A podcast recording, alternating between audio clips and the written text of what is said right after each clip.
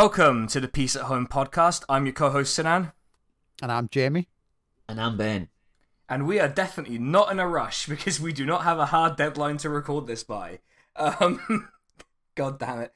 So, you two, have you, uh, have you ever looked at the southeastern border of Turkey, particularly with Syria? Um, I might have glanced at it occasionally. I don't know. Yeah, I- I've had some looks at it. I don't necessarily like what I see either.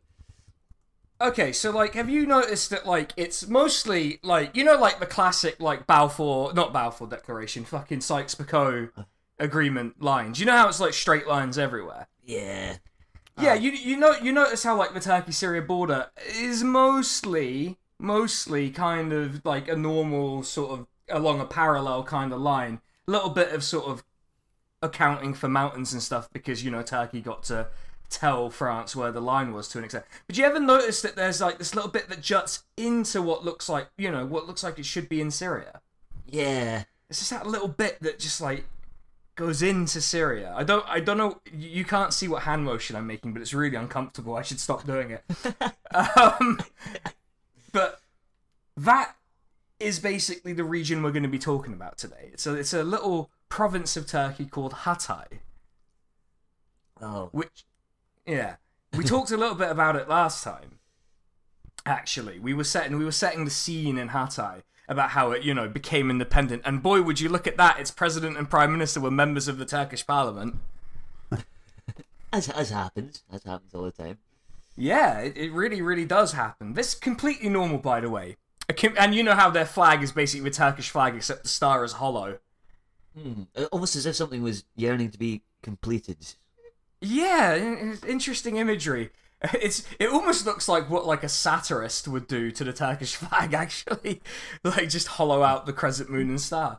But but this is this is sort of our big case study for like all of the Ismet Inonu stuff in World War II. Sort of Ismet Inonu's first stint in charge because he has a second stint in charge. So he goes from 1938 to 1950, and then he becomes prime minister in 1961 hmm. Which I don't know what it is about Turkey, but political careers seem to never end there. Yeah. They just they just never fucking end. I, I keep describing him as Turkish de Valera, and it's precisely because of the extreme length of his political career. It is extreme because remember he first becomes prime minister in 1923, has a brief one year break, comes back, prime minister until 1937, has a brief one year break, becomes president. I'm glad he's taking the, the, the one year breaks. You know, you really got to take care of yourself, man. Yeah, Get you really- self care in. You know. You really have to take self care by go taking some And, time off every half day, every 15 years or so. Yeah. Like- and a shout out, a shout out to the union that won him those breaks. Yeah, yeah. that's Yeah, it. yeah, the uh, the Republican People's Party Unite branch, they're really coming up strong for him. Um, but but actually, that is a thing. We probably will have to talk about trade unions in Turkey in a long, long, long way. Um, but but we're going to talk about Hatay because, as we said last time, Ismet Inonu has a bunch of problems about you know being the leader of the country, considering he was handpicked by the man before, and the man who picked him is dead. So like, wh- what's keeping you there, buddy? What's what's stopping someone else from just being like, actually, I might be the leader of the country? And we said that one, he needs to build legitimacy, right? He needs to find his legitimacy. And one of the ways he did that was through cult of personality shit, right? You know, he Yeah. had the honorific Milli Şef, national chief. Now, part of having a cult of personality, in a, a political cult of personality, is that you you need to like you need to do stuff basically. You need to actually have something about you, right? Yeah. You can't just be the the last guy's chosen successor because that I doesn't really hmm. work. You say that, but inexplicably, Keir Starmer has a cult of personality around him, despite not having a personality. Yeah. That's, this keeps We- happening. It's the same It's with the- Hillary Clinton. yeah, well, I, I would argue that those are more like cults of particular modes of doing politics. Some might call it being a cult of the sensible in a YouTube video. Someone might have called it that. But anyway, no, just plugging the YouTube video where I explain exactly why this is a fucking thing. Because basically, my YouTube videos are what's driven me mental three months ago. and then I have to remember mm. like what's driven me mental about it and write them out. Because today, now today I was doing my job competently, which is true, but over my lunch break, perhaps I wrote the entire, basically the entire like four thousand word script for this video. So, uh, also thanks to Mick Wright for reading that and saying it was good. Uh, really using my uni education there by writing stuff at the last possible second and in large volume. Yes, you, you got to do it about like three hours before the deadline, otherwise you're not really Yeah. trying. I That's can't. That's when your brain. That's when your brain works the best. That's the thing. I can't concentrate on something unless it's urgent. And I, I, I, tell you something funny. My therapist described it as like self-induced ADHD. Is what it's like. I'm del- like he's, he's like it's very clear you don't have it, but also you really are doing it to yourself. like I think I think it should just be diagnosed as Turk brain. It's constant firefighting. I've I've seen I've seen some pretty spectacular examples of Turk brain on the timeline recently, and uh, I won't be I won't be elaborating, but yeah, yeah, it is it is basically just like unless it's an emergency, I will not fucking deal with it. So, but he needs he needs some kind of achievement. Now, one of the achievements he wants to have is not entering, you know, not picking a side. At this point, it's not picking a side between Ally and Axis until the last possible second because Ismet Inonu really doesn't want to go to war. Despite having something of a, a, a sort of ideological preference for one over the other at some point. Yeah, if- and part of that preference is pressure exerted on him, and part of it's because that's where his power base is. Remember, Ataturk was like King Lib, right? Hmm. He wanted to do the capitalism stuff. That's why he replaced Ismet Inonu with Jalal. Well, he wanted to do liberal applications of capitalism, but Ismet Inonu was more of the no, that that didn't work before, so let's not do it. Uh, which but Ataturk's power base in the party came from the statists more than from the liberals at various points, so he had to do statism. Which, you know, some might say that was unfortunate for him, but the same goes for Ismet Inonu, right? He has a power base. In fact, we're going to describe the power base in a little bit. But I want, like, you two, I'm going to ask you a question again because it's something that occurred to me when I was researching. Like, do you have any read on where the what the word Hatay might mean or where it might come from? No. No. No, I didn't think so, but like I thought I'd just I thought I'd ask because I I looked at the word, right? And I'm like I've never thought about it before because it's just like in my head it's Hatay, it's a place, it's Hatay. What could it possibly mean? It's like it's like asking what Reading means. No one gives a shit, right? Like it's just a place name. We know what, you know, it's it's Reading means of a place, the boring place where I'm from. It's really sad. I think that's how most people remember it in the UK. It's where Sinan's from. That's that's how they remember it. Not it's where Ricky Gervais is from. Hopefully. Um, oh, it, it gets worse because Chris Tarrant and Jeremy Kyle are from there as well. Oh wow. Yeah, we really fucking produced some specimens back in my hometown. But I, I decided to look into it. I was like, because usually, so usually provinces in Turkey, they're, they're named after their, um, you know, the largest city or the administrative capital, but it's usually the largest city. So, like, Istanbul is the capital of Istanbul province. You know, Izmir province, Ankara province, Kütahya province, if you like. But Hatay is not a place in Hatay. Like there is no city or town called Hatay. There's Antakya and Iskenderun. You know, those are your two sort of big places there. Iskenderun is uh is by the way, it's an Alexandria. It's one of the Alexandrias. Ah, So it's um it's uh, it's one of Ale- it was literally founded by Alexander the Great. So that that's Iskender means Alexander, if you were wondering.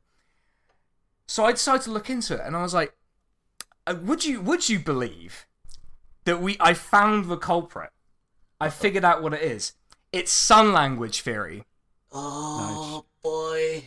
I, I found the culprit because the name Hatay was actually applied to the reach. So, so bit of a bit of a throwback to the last episode.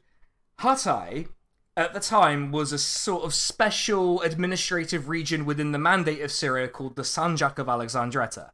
So Alexandretta is Iskenderun, right? Yeah. There you go. So Turkey needs to justify basically Turkey has this long-standing thing called the issue of Hatay. There's also the Mosul issue, but the Mosul issue is put to bed by the Treaty of Sadabad and the fact that the Brits are not going to give away an oil-rich territory from one of its mandate territories. Shocking twist. Hatay does not have very much oil in it. And also Turkey really emphasized a position of we Hatay should be part of Turkey. One because it has a plurality Turkish population while the Mosul area didn't. Like Mosul area's plurality population at the time was probably Kurdish Uh-huh. and there and also like gi- given given difficulties described in previous episodes on that issue for the Turkish nationalists, they were not keen on adding to the pile because it, it it becomes a bit of a becomes a bit of a sort of morbid task given some of the stuff that they did. But listen to the earlier episodes, uh, particularly on the Republic of Ararat, to hear about Yeah. that and uh, how um, how Ataturk's adopted daughter uh, bombed civilians. Oh Jesus, yeah. Girl Yeah. boss. Girl boss, yeah. Possibly the first girl boss. Actually, definitely the first combat girl boss in an airplane. Yeah. That we know for a fact. There were a lot of aviation firsts in that episode, if I recall. Yeah, some, some of them not so good, we must say. That's true. Yeah. Um, but one of the things is that they need a Turkish name for this, and they need a Turkish name for this region that fits into the new nationalism, right? Because Iskenderun or, or Antakya, yeah, old. They're old places, old names. You know, very Ottoman. You know. Yeah, and then they sound very much like what the preceding eh, Byzantines and Crusader states called them in the first place. Mm, right. Again, like that's that's a common thing, right? There's hmm. Kayseri, which was Caesarea. Go figure, right? Iconium became Konya. A shout out to my granddad from Konya. Well, not from the actual city. He lived in like the mountains somewhere. But anyway, we'll talk about my granddad in the 50s because he was a tailor and a lot of his customers were high ranking politicians. So, boy, do I have the goss um, from my granddad. if you want to know who was cheating on who and with who, I got I got all the deets. In fact, I'm gonna call him uh, probably this weekend actually because he's he is 91 years old. I should probably give him a call. I like finding out that your granddad was one of the unlockable starting locations in a Hitman level. My granddad meeting agent. My granddad is bald. So like yes! maybe he was Agent 47. I have to ask. Although I've seen pictures of him when he's young and he has like the, the like thick hair, thick kind of does not long because obviously you can have it long back then, but like the thick. He had it about as long as you could acceptably have it back then. And I was like, huh. I sure hope I don't end up like that.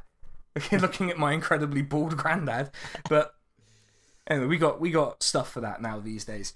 But but the name Hatay is meant to refer to basically meant to invoke the image of the Hittites. Oh, Christ, of course. Yeah, it's you see, it's actually much clearer once I say it, right? Hatay. Now in in in Makes um sense. in obviously look, I I I fell into a YouTube hole recently. You know those like really awkward people who are really into the Bronze Age, Yeah. uh, but and all of their like YouTube thumbnails are like weirdly caricaturey drawings of Bronze Age people that I think it's just an unfortunate art style that makes them look racist. But they do, but they do look a bit caricaturey and I sort of like left it on autoplay and ended up on one of these. And I think that like old Indo-European term for Hatay, or like one of the like local languages term for, term not for Hatay, but for Hittites was Hati. And I'm like, ah, now suddenly a lot of this is making a lot more sense, actually. So Uh, don't, don't tell me you, you, you've proved sun language theory. no, no, no, no, no, because imagine if I was the guy who proved that correct.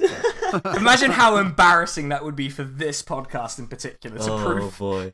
That Serbian guy will be delighted. He'll be like, "Yes, we were never conquered. It's all Turks and Serbians." Getting incredibly positive Balkan YouTube comments for once. Yeah. Oh god, I, I I just retweeted a really good Balkan YouTube comment that I will not repeat on the podcast. Oh, no. it doesn't have slurs in it, but also I just won't say it. Uh, so so Hatay, of course, it, it's I, I I knew there was something up with it and I couldn't quite put my finger on it, but it turns out it's exactly as insane as I thought. It comes from the Hittites, and also uh, like to be clear, like that specific region, that sort of Ar- Assyria Turkey region, was it's not just where the it's where a Neo Hittite Empire also existed after the Bronze Age. So it's actually very Hittite. And this is why my dad on Age of Empires would always play the Hittites because because there weren't Turks in it, but he would play the Hittites. Oh my god. yeah, my my my dad is my dad is like has surprisingly good politics for a man of his age in a lot of ways, but also he um he thinks Hittites are Turks. So I also just enjoy that your dad is apparently a gamer. yeah, my dad like really enjoys playing history strategy games, but not Crusader Kings. He really doesn't like that. He likes the real time strategy ones that are like lots of units on the map and shit. There was one he played that was like just Spartans, which led to him explaining to me where the the where, the, the the city in Turkey called Isparta is really called Sparta, like because. I think my, my dad loved winding. I think he was winding me up with that one, but I do think he sincerely believes Hittites are Turks. So Rules. Well, Yeah. Does that city in Turkey have a, a giant well in the middle of it with like fucking a guy at the bottom? Oh man. Right. Um so we need to just remember a couple things about Hatay before we go forward. So Hatay is at the time an extremely diverse area, right? Has a plurality of Turkish people, but Turkish people make up about 39%, according to the French, this French census data, of the population in the Sanjak of Alexandretta. So plurality, but not a majority, right? Yeah. Yeah. Now,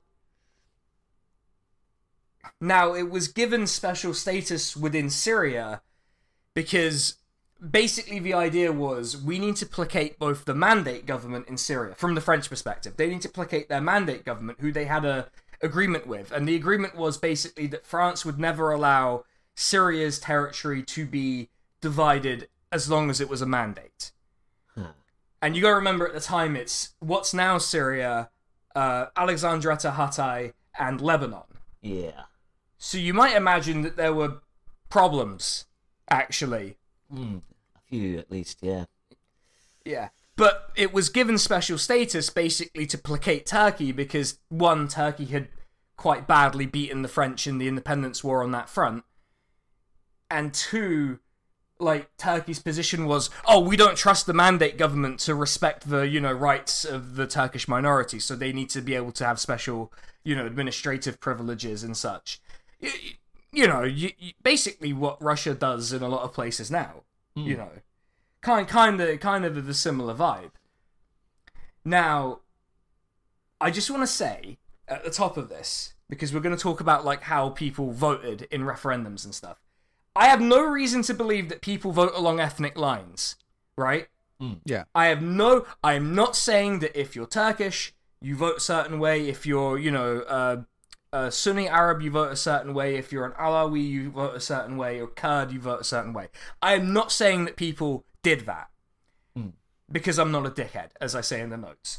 but what I am saying, and what I will point out, is that in elections to the to the I think it was a Syrian parliament. Um, sorry, my laptop just sent a notification to me. But in, in the elections to the Syrian parliament, while Alexandretta was still in Syria, they returned MPs who were in favor of Syrian independence from France, not Hatay joining Turkey Yeah. which to me implies that there was some. It might have been close, right? But implies that there was a preference among the voting population in a particular direction that wasn't joining Turkey. Yeah. And so I mean, you Turkey- say it might have been close. It might have been like 52 48. it Oh, might no. have been. It might have been. I don't know. Um, I don't think it was. to be honest. 45. Oh god, it yeah, the cast ratios. Um Oh, let me see if I can find the Hatay referendum result. I know what the Hatay referendum result was because it was insane, but it was it was a pretty it was a pretty wild uh, referendum result. But but basically, this issue of Hatay, it's Turkey's able to force the issue because of a couple things, right? Uh, one is that Nazi Germany completely detonated the norms of interwar Europe by, you know, the Anschluss with Austria and annexing the Sudetenland. Right? So now so now it turns out you can peacefully annex places. Europeans are in fact willing to allow you to, you know, on the basis of ethnicity and self-determination type arguments say, well, you know, maybe it should be part of the country, right? And also because the French shit the bed during the phony war quite badly Oh, you know. Yeah. The, the the French really did not do well at any stage of World War Two. Like until until Free France really like got its shit together. Yeah, and even then, well, Well, I mean, fair play. You know, the resistance did the resistance did really well given the circumstances. this is true. But yeah. but the actual military kind of shat, shat the bed quite badly. And the phony war was quite a big pants shitting on the part of the French because they actually made quite a bit of progress, and then just went, nah, I think we're going to go back to the border, yeah, which is an incredible decision. anyway, I'm not going to relitigate whether France could have, you know, won the phony war or not. But anyway, that that's just sort of the context of why Turkey feels able to push it. The Allies feel like losers at this point. Mm. Primarily the French fault, admittedly, but nonetheless they feel like losers. So yeah, just to establish the timeline here. So the the annexation of Hatay by Turkey happened after the fall of France, right? E- um, so the annexation of Hatay by Turkey was in 20, on the 23rd of July 1939. All right. Okay. So prior to the fall of France, but yeah, yeah, yeah. yeah. So the um yeah, basically the thing that happens is that oh man, I need to find this referendum result. I cannot find this referendum result. But in any case, it's not really the main thing. The re- the result is that Hatay voted for independence, but but the main thing is that France is not doing well generally diplomatically neither of the allies and basically turkey takes this issue to the league of nations right because they're like hey look um hey look you know this is a troublesome region that is uh you know that is having communal rights. Because remember when they um elected these sort of syrian independence mps to the syrian parliament it caused communal riots. Because and we'll probably get to this in the modern era whenever turkish people are on the losing side of an election there is usually some kind of fight that happens afterwards. And it happens surprisingly often actually now admittedly i'm exaggerating for effect but in this case there were communal riots because the turkish people were like but we are the plurality therefore we get all the mps which doesn't actually make sense No. really, does it? But okay, all right. They they got mad about it. Now, admittedly, there was definitely some deliberate provocation. Turkey sending in people to wind people up, and Turk and the Turkish press didn't help because the Turkish press were like really winding people up about it. But Nation of shit posters. I mean, in a way, yes. Um, just just not like ah. Especially with BAP, actually. BAP was a real shit posting move. I'm just imagining the Turkish resistance, a bunch of divorced guys in leather jackets hanging around in tie causing problems. Oh god. The, the divorced guys in leather jackets. I mean, aside from the divorce, would just be me and my dad because me and my dad both wear leather jackets. And just anyway, um, so basically, they take it to the League of Nations, and uh, Turkey's like, "Hey, would you look at this troublesome region? Why we have prepared a constitution for it that might be a that might be a fair compromise that everyone enjoys." Oh, and basically the so the constitution's kind of a long winding piece of shit in a lot of ways but basically the point is that Hatay is distinct but not separate from Syria so ba- and it's basically its military affairs are run by Turkey and France Hmm. which again I will note is complicated given France is a belligerent in World War II and Turkey isn't yeah. so was Hatay at war with Nazi Germany? Or was it non aligned, neutral? This is a good question. It's a, a really interesting question, but we won't bother answering it because it doesn't matter. Because no. one was invading Hatay. No. The Germans were not planning to land on the Hatay coast. Or nor, neither were the Italians, thankfully, because that's the only way this could have been more of a shit show is if the Italians showed up. But the the the Sanjak itself has an assembly of its own, and the the Sanjak decides, hey, uh, what we're gonna do is we're gonna reform ourselves into the Hatay state, or Hatay Devleti, or if you if you like the French, État du Hatay, which I don't I can't read Arabic, so I don't know I don't know what the Arabic is. And you and again we will note the flag of the country. Yeah. For, for, for those who those who care, the flag of the country will be going in the episode notes. Uh, yeah. Uh, well, isn't isn't that interesting? Isn't that an interesting flag that they've adopted? Also, interestingly, the national anthem is the Istiklal Marşı, the same as Turkey.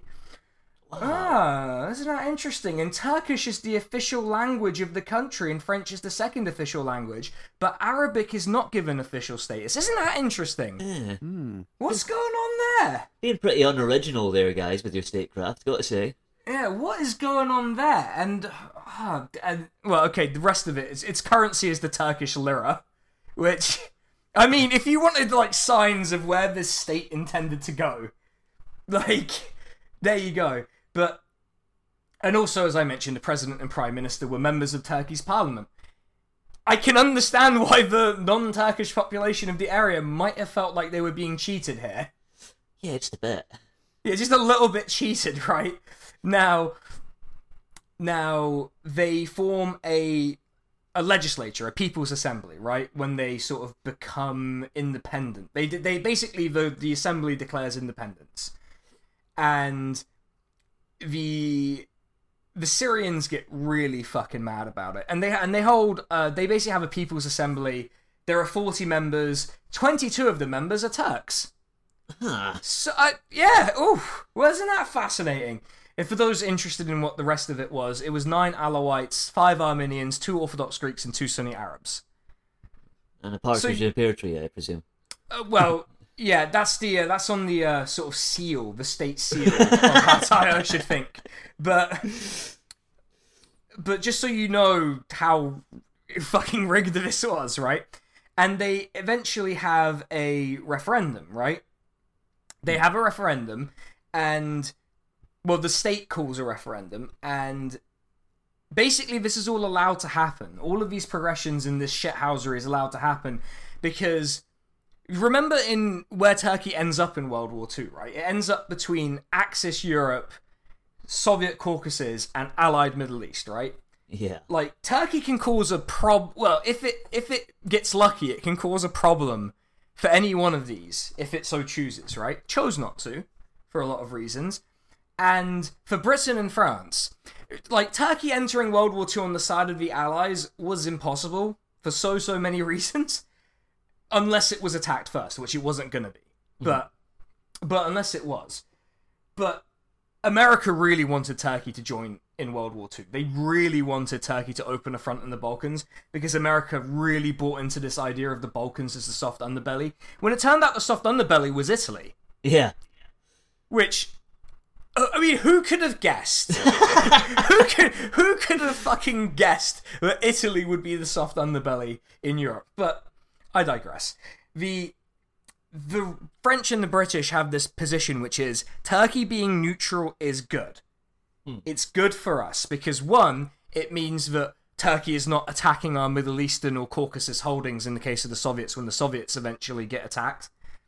Uh, they're not they're not because Turkey is right next to the oil rich regions. You know, you got Azerbaijan's oil, Iraq's oil, Syria has oil. Obviously, mandates extend further south. I mean, who's to say Turkey stops there? yeah. You know, but something I am curious about is like because Iran got partitioned basically during the Second World War. Was there ever a fear of that happening in Turkey? Uh, yes, actually. There was. Right, so one of the reasons Turkey was super resistant to joining World War II after Barbarossa and after the Soviet Union were officially an allied power, because remember, they did Molotov Ribbentrop and all this other shithousery stuff. that uh, that no one is proud of. I hope, but anyway, they they do all this.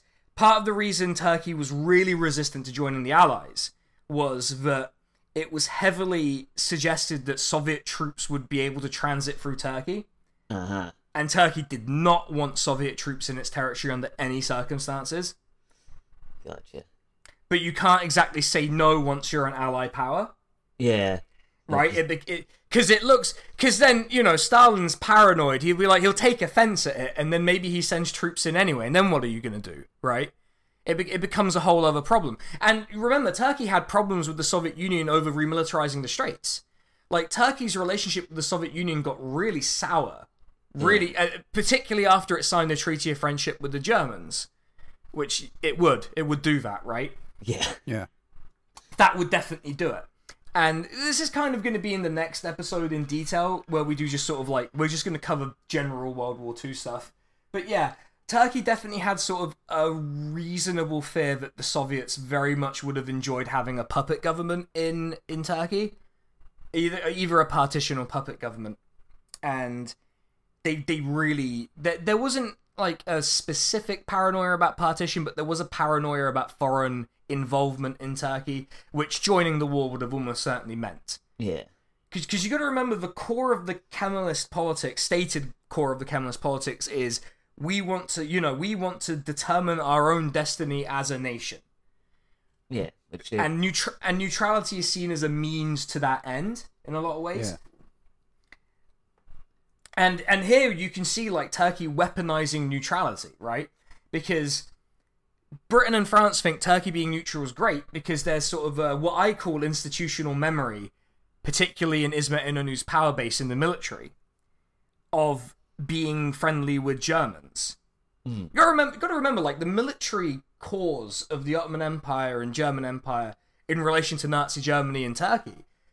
There are, there's a lot of continuity there. And so a lot of these people are just people who know each other. Yeah. And and you know that that's a surprisingly powerful draw to, to sort of side with people is is is they your mate and you know him. Admittedly, Mustafa Kemal himself had, as we described, had problems with German military officers, fa- famously slagging off all of the German sort of all of the Prussian uh, generals and the emperor in front of the emperor. when he was uh, when he was doing his sort of attaché shit towards the end of the war.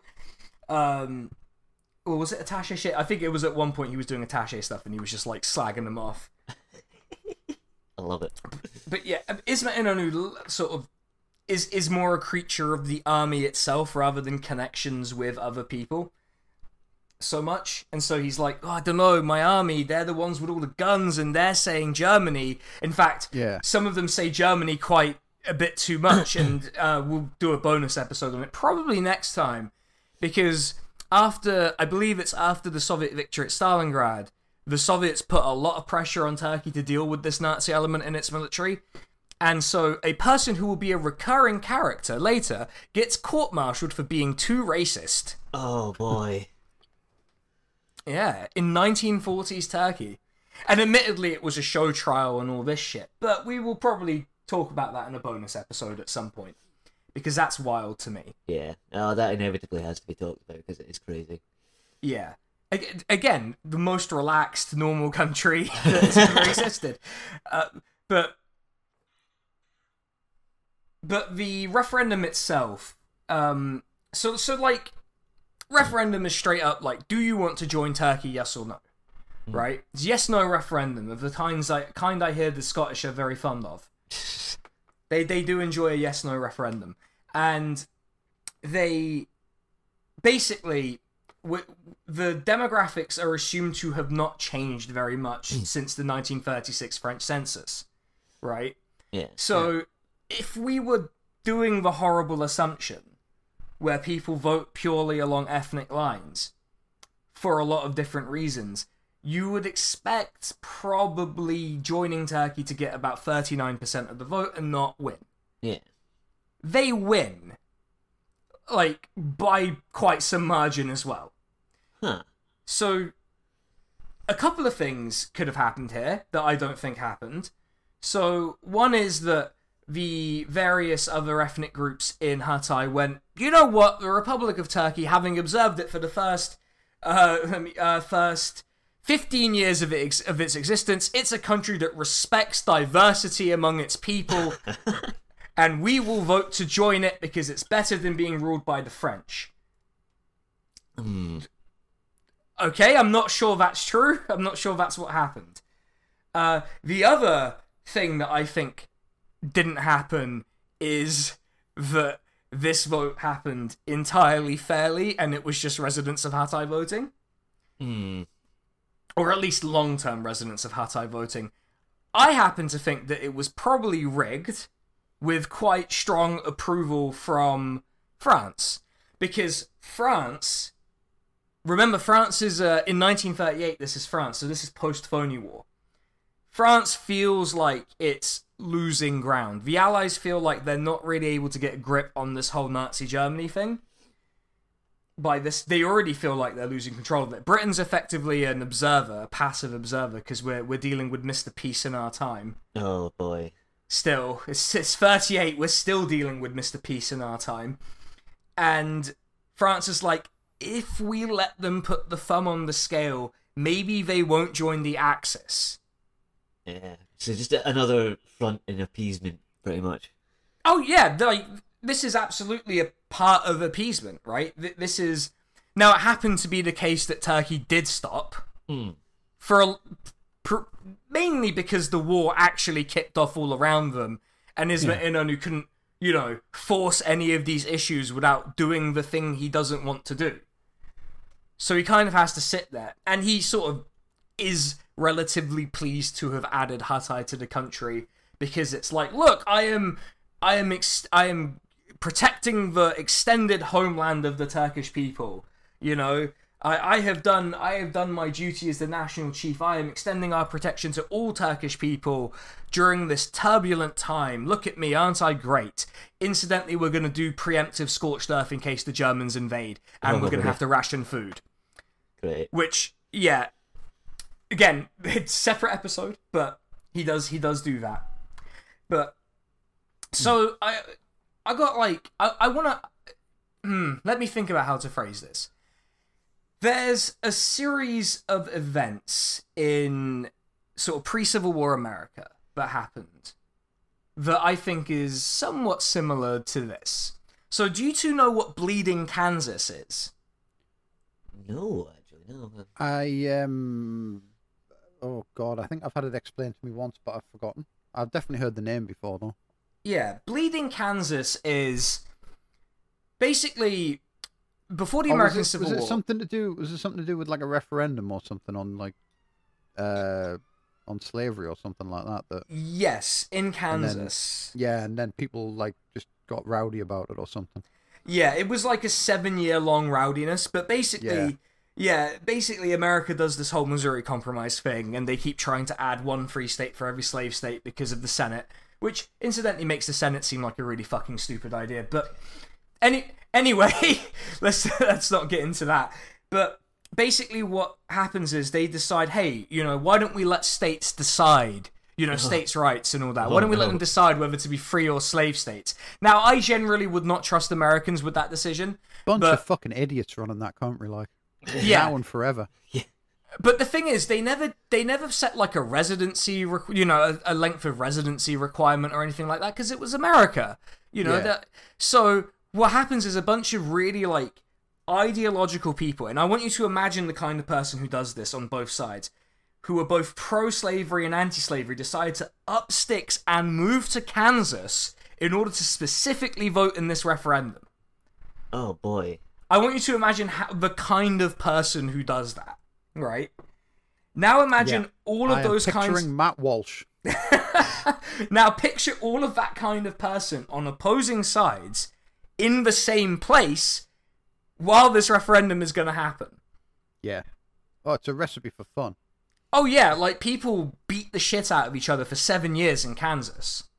Christ. It was, and, and to be fair, the in the, like wounded numbers are really in, funny for like a seven year long, basically statewide brawl because it's like thirty three people injured on both sides. Which, I mean, I guess it was sparsely populated. It's hard to compare it to now, right? I imagine there weren't like huge population centers in centers in Kansas. Also, also, you got to imagine them all just being the kind of manly man that just doesn't go to the doctor or whatever, so it never gets Yeah. recorded. I'm just, I'm just gonna walk it No, off. they all they all just they all just took turns one v one like like Tekken. oh yes, it's like my tooth broke and it got gangrene, but I'll be damned if I'm counted in the casualties for bleeding Kansas. but yeah, but Was In the- this um Oh. was this something to do with why like is it, it is Kansas City that's in like two states now, isn't it? Kansas City's in Missouri. what? I think there's, Yeah, there's there's like it's there's two, isn't there? Uh, it might be the case. I'm not. I, I know Kansas City, like the NFL team, Kansas City is in Missouri and in Kansas City, Missouri. Yeah, Kansas City is the largest city in Missouri by population and area. Fuck's sake, man. And in fact, there are two Kansas cities because they couldn't. Basically, they couldn't agree on the state line, so there is a Kansas City, Kansas as well. Yeah. There is also a place called Independence in Kansas City, which I find pretty funny. I think that's where the Mormons lived. Actually, I was we were doing that on the stream. We were do, we ended up diving into Mormon law, Oh, which I have to say, it's Is crazy shit. yeah, Yeah. I mean, you think this podcast is wild, listeners? I mean, you ain't seen nothing to you deal with the um, deal with the Mormons, but but basically, this referendum is probably rigged, and we have pretty credible accusations of Turkey deliberately sending people into Hatay to vote and rabble rouse and cause problems. So Turkey basically did bleeding Kansas to itself, Yeah. which. I mean, to be fair, America also did bleeding Kansas to gonna itself. like, America like this yeah. yeah. it's not like america had bleeding kansas imposed on it by canada or something like it did also do it to itself but turkey just sort of without any serious internal dispute managed to do bleeding kansas to both itself and syria oh wow. and france technically as well so really it got three countries for the price of one Well, I'm gonna go out on a limb and say France had it coming. well i mean what the fuck are they doing in syria in the first place Yeah. but I th- it, it's a good question. It's a good question, not a question for this podcast. But so basically, so this referendum passes, everyone gets really mad. So um, here we actually have pictures of a women-led demonstration against um, against the independence of the state of Hatay. And then the eventual annexation by Turkey. So here's a women-led protest. The video is loading. There you go there it is in uh, 1939 in um, in Damascus. People are pissed about it, and the sign, the Arabic sign, reads, "Our blood is sacrificed for the Syrian Arab Sanjak." Ah. So people are big mad about this, right? This is a controversy to say the least. I- also see one saying "Vive la France." Yeah, well, they weren't all good. Um, but anyway, uh, in, and to be fair, this issue causes such a problem that the mandate government's leader, um, Hashim al Atasi, who was the president of the Syrian Republic mandate government, just resigned. He was like, You are allowing my territory to be annexed, even though you said you wouldn't allow my territory to be annexed. It's very much that peep show bit where it's like Hitler promised not to invade Czechoslovakia. Grow up. like, How could is- you give your own nation the spicy annex? yeah. and yeah, so basically, uh, the Grand National Assembly, the parliament in Turkey, approves the law establishing Hatay. So Hatay applies to join. So there is a legal process, by the way, to join Turkey. An established legal process for territories to join Turkey that I think hasn't been removed or changed. But they applied to the parliament to join. The parliament passed the law, and they basically dismantled the French mandate government, told them all to fuck off, and then they uh, they came in and took uh, took uh, Hatay. Now, you will note, as I sort of said last time, that the eleven percent of the population here were Armenians. Uh, 38, uh, 10% were Sunni Arabs, 28% were Alawis. All of these people, particularly the Armenians, really, really, really did not want to be under Turkish rule. Like I, having one, the Armenians had quite recent historical reasons not to want it. Yes. Especially given that a lot of the Armenians who lived in Hatay, and I want people to listen carefully because this is how fucked up this is. A lot of the Armenians who lived in Hatay were Armenians who were marched through the desert by Ottomans to their hmm. death Yeah. and were survivors of that. So, this is fucked up. And It's certainly not good. no. y- yeah, they they understandably decide, fuck this shit, we're leaving. Because the Armenians in particular, and in fact, the Armenians, um, they go to a lot of them go to Aleppo in Lebanon, and I believe there's a town that was founded by them actually in in Lebanon, where uh, so that's where that town comes from. I've completely blanked on the name of it, but yeah, the entire Armenian population of Hatay just went, nope, not doing it again. See ya. Yeah. Turkey did extend did extend an offer to the people of Hatay when they annexed it, which was, hey, look, you know, we're not we understand that you might not be happy, so you know, you can be Turkish citizens if you want, right? But obviously, being a Turkish citizen and having observed what Turkey did to non-Turkish Turkish citizens, you know, Yeah. basically the offer is you can assimilate to the culture that we want you to assimilate to or you can get the fuck out of here Yeah. and and leave in quotes freely a lot of them just up sticks and left yeah. turkey once again doing a population uh deportation yet again done itself basically done another genocide in another region Fucking hell, man. Yeah. And once again, it's done it again. And Turkey reorganizes the thing, but this is a this is a big win for Ismet Inonu. Not the genocide itself is sort of like a natural result of policy and historic policy, but the annexation of Hatay itself is a big win because one it shows Turkey's a big di- big diplomatic boy. It's a big boy Yeah. you know it can it can it can defeat the mighty France in the diplomacy dojo. Yeah. All right, well, I mean, like- the grown-ups are back in charge. Oh That's boy. ah, no. But yeah, but yeah, they're a big boy. They can they can tussle with the best of them, aka France. Notice they didn't. they didn't go after Mosul, which was a British mandate in Iraq. Now, admittedly, that's because Tur- partially because Turkey had committed to Iraq's territorial integrity because they really, really did not want a Kurdistan appearing out of Iraq. Hmm. Because boy, does that undermine the core premise of your cultural genocide if a Kurdistan suddenly appears. Yeah. Hmm. It's got that kind of this is the last thing we wanted to happen energy about it. and and it hasn't happened yet. Fingers crossed, it will happen soon. Mm. But but Would be nice, yeah. Yeah, it would be nice. But the but yeah, the, the annexation of Hatay is a big success for him. Because one, you look like a big boy. You're a big grown up boy. Ismet Inonu has once again switched off his hearing aid and told everyone what he wants, right? the other thing is, do you remember that um the Misak-ı Millî, like the um the the sort of national pact, the the the the thing that the Ottoman Parliament passed, where they're like, these are our real borders, don't don't don't don't cross these lines, and then they crossed the lines, and then modern Turkey Yeah. happened. But yeah, yeah, this is kind of like it's seen as a big symbolic victory that like the Misak-ı Millî is like is is still a thing, like this is still a valid national objective in some fashion, like an achievable, valid national ex- objective. It's not. No. Like, Oh, absolutely It's- not. it's not. But and it's and for lots of practical reasons, it wasn't.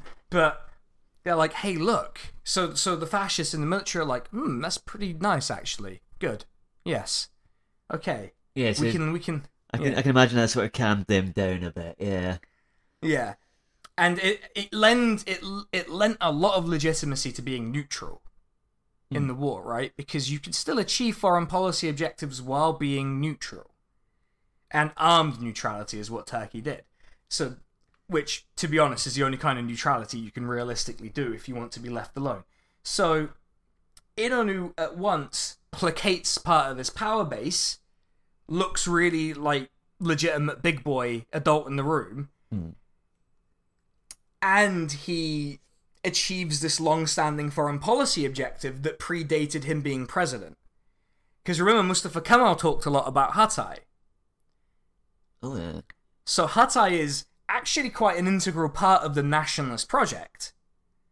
And to then to be able to integrate it into the nationalist project, quite literally by annexing it, you've you've justified, you know, an achievement. There's an achievement there. You Yeah. can have a bit of cult of personality because the national chief has done his job. Now, the national chief shit is also assisted by various newspapers of like um uh, our national chief salutes the Nazi state headlines and stuff like that.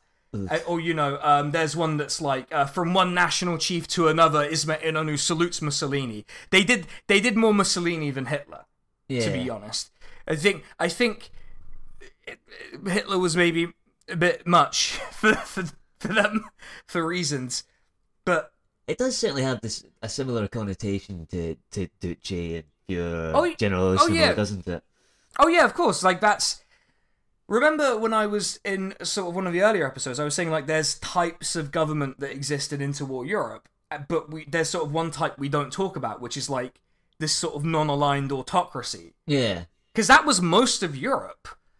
Like like that was Turkey and Greece and you know Yugoslavia with its kingdom and uh, and Lithuania, Latvia, Estonia, Poland. Yep. Yeah, because Poland had um, Pilsudski and then Mościcki, I think. And Lithuania had oh god, what's his name? My partner's gonna fucking kill me. My partner's gonna kill me. Um, oh no, this is not good. Yeah. How do, how do I forget the motherfucker's name? Hold on. Uh, Smetona. It was Smetona. I remembered. I remembered it was Smetona. I, I remember because he has like this this really he has like the he has like the interwar facial hair. Oh yeah. I'll, I'll show I'll show you what I mean. He has like the perfect interwar facial hair. He has like the goatee and the you know this. He also has like a double iron cross there. So yeah. and by the way, yeah, it's a thing. It's a very Baltic vibe. But when I say like non-aligned, I don't mean like they're not. They don't have preferences, right? Because Turkey has a preference, institutional memory-induced preference, but also like it really depended on who was winning the war for Turkey, who they kind of lent towards, right? Like that was really what the game was for them. Whereas like Lithuania, Latvia, Estonia, they had a they had a sort of particular feeling about where they leaned and who they leant against. Let's say oh, yeah. Poland too, but Poland didn't really have much of a chance or choice. No. And yeah, but yeah, I don't mean non-aligned as in like they were perfectly neutral or impartial. They were impartial. I mean non-aligned like they weren't in the Allies or the Axis or the Comintern. Uh, Comintern's in the Allies. Let's be real, but. I'm, f- this is a Hearts of Iron Four uh, podcast, in case anyone's wondering. that's why. That's why that's happened. But But yes, they're also sort of ideologically non-aligned in the sense they weren't explicitly fascist or weren't weren't democratic either. Yeah, a lot of them crack down on fascists and Democrats Yeah. in various ways. Like a lot of and communists, of course. Like, look, we talked about the Communist Party's Central Committee getting murdered during the Independence War hmm. B- because that and who we reckon did that. And spoiler alert, it wasn't probably wasn't Stalin. No. Like, even though that is one of the three hypotheses that I found. to be Which- fair, he does have form in that department, so yeah, I mean, look, you can't be mad at people for assuming it was Uru Small Bean Stalin, but Dude but has mad previous. yeah, he didn't. He didn't at that point. that was in the 1920s. He hadn't done much purging at that point, but but yeah. So that's the that's the story of Hatay, and that's a bit more of the context, I guess, of how it happened. Uh, so we went from what the political build-up and Sun language theory to genocide Again, again. yeah. Look, I'm gonna be I'm gonna be honest with you all. This time period, you know, this sort of 1938 to 1950 time period, there's a lot of it that goes on globally. Yeah. And these ones don't get spoken about in English language sources very much. So it's probably worth having an English language thing that talks about it. So it's not going to be fun stuff, No. but it's going to be necessary stuff. If you Well, want the fun could, st- we could well, try and make it fun, like true crime podcasts do.